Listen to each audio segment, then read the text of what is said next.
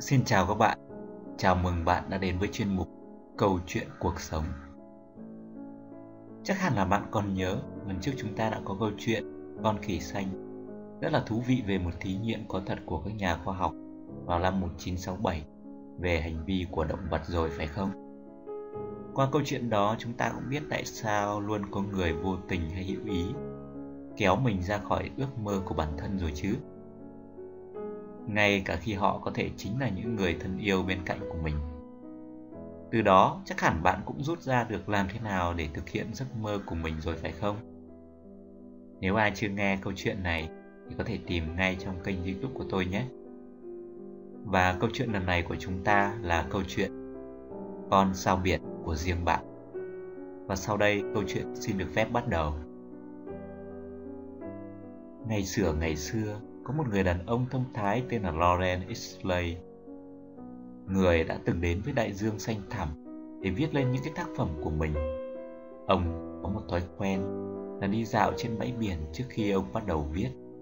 Một ngày nọ, khi ông đang bước đi dọc trên bờ biển, khi ấy ông nhìn xuống bãi cát.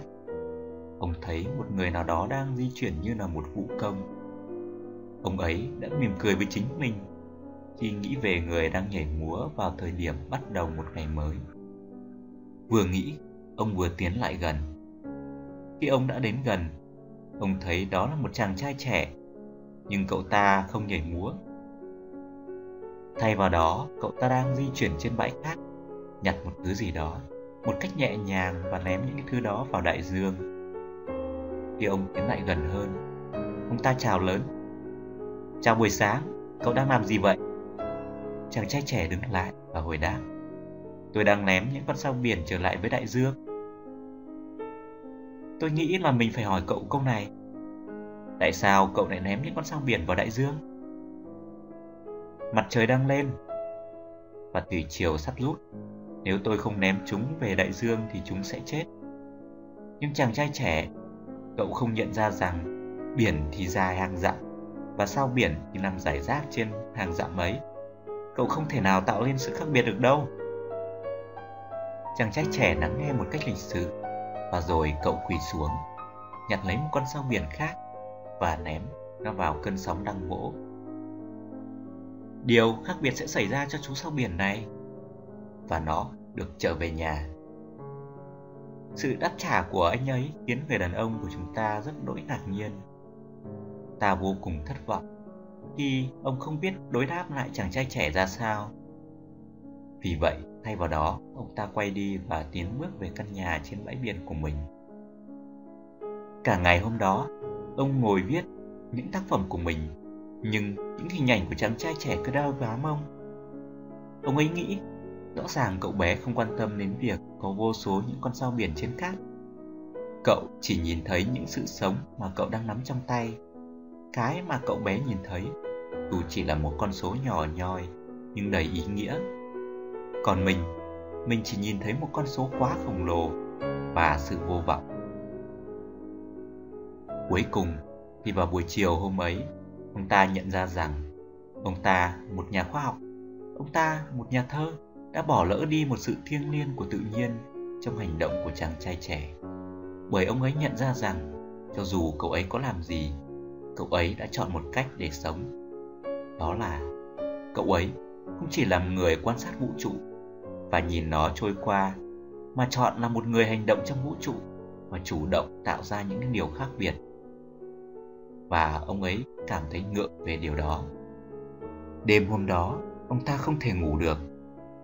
Và sáng hôm sau cũng tỉnh dậy và nhận ra rằng ông ấy phải làm điều gì đó.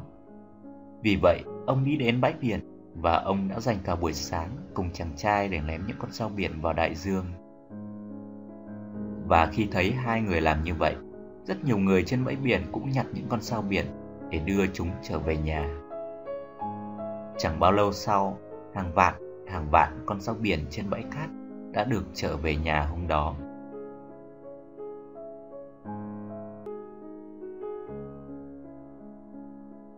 Câu chuyện thật thú vị phải không? Vậy, bạn đã nhận được điều gì từ câu chuyện này? Điều gì khiến chàng trai miệt mài cứu những con sao biển? Đó Có phải là do chàng trai có những khả năng nhìn thấy những giá trị trong hành động của mình đã tạo ra ý nghĩa lớn cho từng chú sao biển? Đó có phải là khả năng nhìn thấy những điều tốt đẹp trong cuộc sống cộng với mong muốn làm một cái điều gì đó để thế giới trở nên tốt đẹp hơn đã giúp cho chàng trai tạo lên một điều khác biệt bằng tầm nhìn mạnh mẽ của mình. Vậy, bạn đã tìm ra được tầm nhìn của mình chưa? Hay đã có những con sao biển của chính bạn? Và khi bạn tìm ra tầm nhìn rồi thì sao? Làm thế nào để biến nó thành hiện thực? Có phải là chúng ta nên bắt đầu bằng những cái hành động cụ thể không? Bao giờ thì bạn bắt đầu hành động? Nhưng khi bạn đã bắt đầu rồi liệu những hành động nhỏ của chúng ta có tác dụng gì không? Nhắc đến câu hỏi này thì tôi lại hình dung đến hình ảnh. Nếu vũ trụ chúng ta nằm trong một quả cầu thủy tinh, giống như một quả cầu tuyết, và mỗi người chúng ta là một phần tử trong đó giống như là những cái bông tuyết, thì liệu một chuyển động rất nhỏ của một phần tử trong quả cầu đó có tác động đến những phần tử còn lại và tạo ra một chuỗi những chuyển động giống như hiệu ứng canh bướm hay hiệu ứng domino hay không? Và khi bạn đã khởi đầu một cái điều gì đó thì sẽ có một chuỗi những cái phản ứng tương tác đằng sau. Trong đó, mỗi thời điểm bạn ra quyết định là một thời điểm bạn bắt đầu chuỗi phản ứng. Kể cả là việc bạn không ra quyết định thì nó đã là một quyết định rồi, có phải không? Cho dù muốn hay không thì bạn luôn luôn đang tác động đến thế giới xung quanh. Nếu bạn không có chủ động thì bạn có đang từ bỏ cái quyền làm chủ của bản thân mình không? Vậy thì bạn muốn chọn tác động theo hướng tích cực hay tiêu cực? À, vậy là những cái hành động của mình luôn luôn có tác động có phải không? Không những có tác động mà có thể có những cái tác động rất là lớn. Nhưng bạn đã làm rất nhiều rồi. Mà sao nó vẫn chưa đạt những kết quả như mình mong muốn? Có phải có quá nhiều yếu tố để tác động đến sự thành công của kết quả? Để trả lời thấu đáo cho câu hỏi này, thật không dễ dàng gì. Nhưng chúng ta cũng có thể tham khảo trong cuốn sách điểm bùng phát hay năng đoạn kim cương, hiệu ứng con khỉ thứ 100 để tìm ra câu trả lời cho chính mình. Đó là những cái cách khác nhau để tiếp cận sự xứng đáng của bản thân với kết quả mà mình mong muốn. Vậy làm thế nào để nó hiệu quả? Có rất nhiều cách khác nhau. Có lẽ áp dụng chuỗi Fibonacci cũng là một cách rất là hay. Còn một câu hỏi nữa là chúng ta lấy động lực từ đâu để hành động? Có phải là do những cái suy nghĩ của chúng ta hay nói cách khác là nhận thức của chúng ta? Như câu chuyện này đã cho chúng ta biết, chúng ta đâu có muốn có những cái suy nghĩ tiêu cực đâu. Có phải chúng là những thói quen? Để trả lời cho câu hỏi này, bạn cũng có thể tìm hiểu thêm về chúng qua hội chứng missing tai. Có ai đó đã từng nói, Khi bạn thấy một việc nhân loại cần làm, Đừng chờ người khác, Chính bạn là người mình đang mong chờ Bạn không cần phải là một người vĩ đại để có thể bắt đầu, Nhưng bạn có thể bắt đầu mới có thể trở lên vĩ đại hành trình vận dặn khởi đầu từ những bước chân đầu tiên. Những điều trên có vẻ như rất là to tát. Và sẽ có những người nghĩ không hợp với mình, có phải không? Nhưng dù sao đi nữa, hãy làm điều tốt. Cho dù điều đó có là điều rất là nhỏ nhặt. Vài lời tâm sự mông lung cùng bạn vậy thôi. Và cảm ơn bạn đã lắng nghe. Xin chào và hẹn gặp lại các bạn.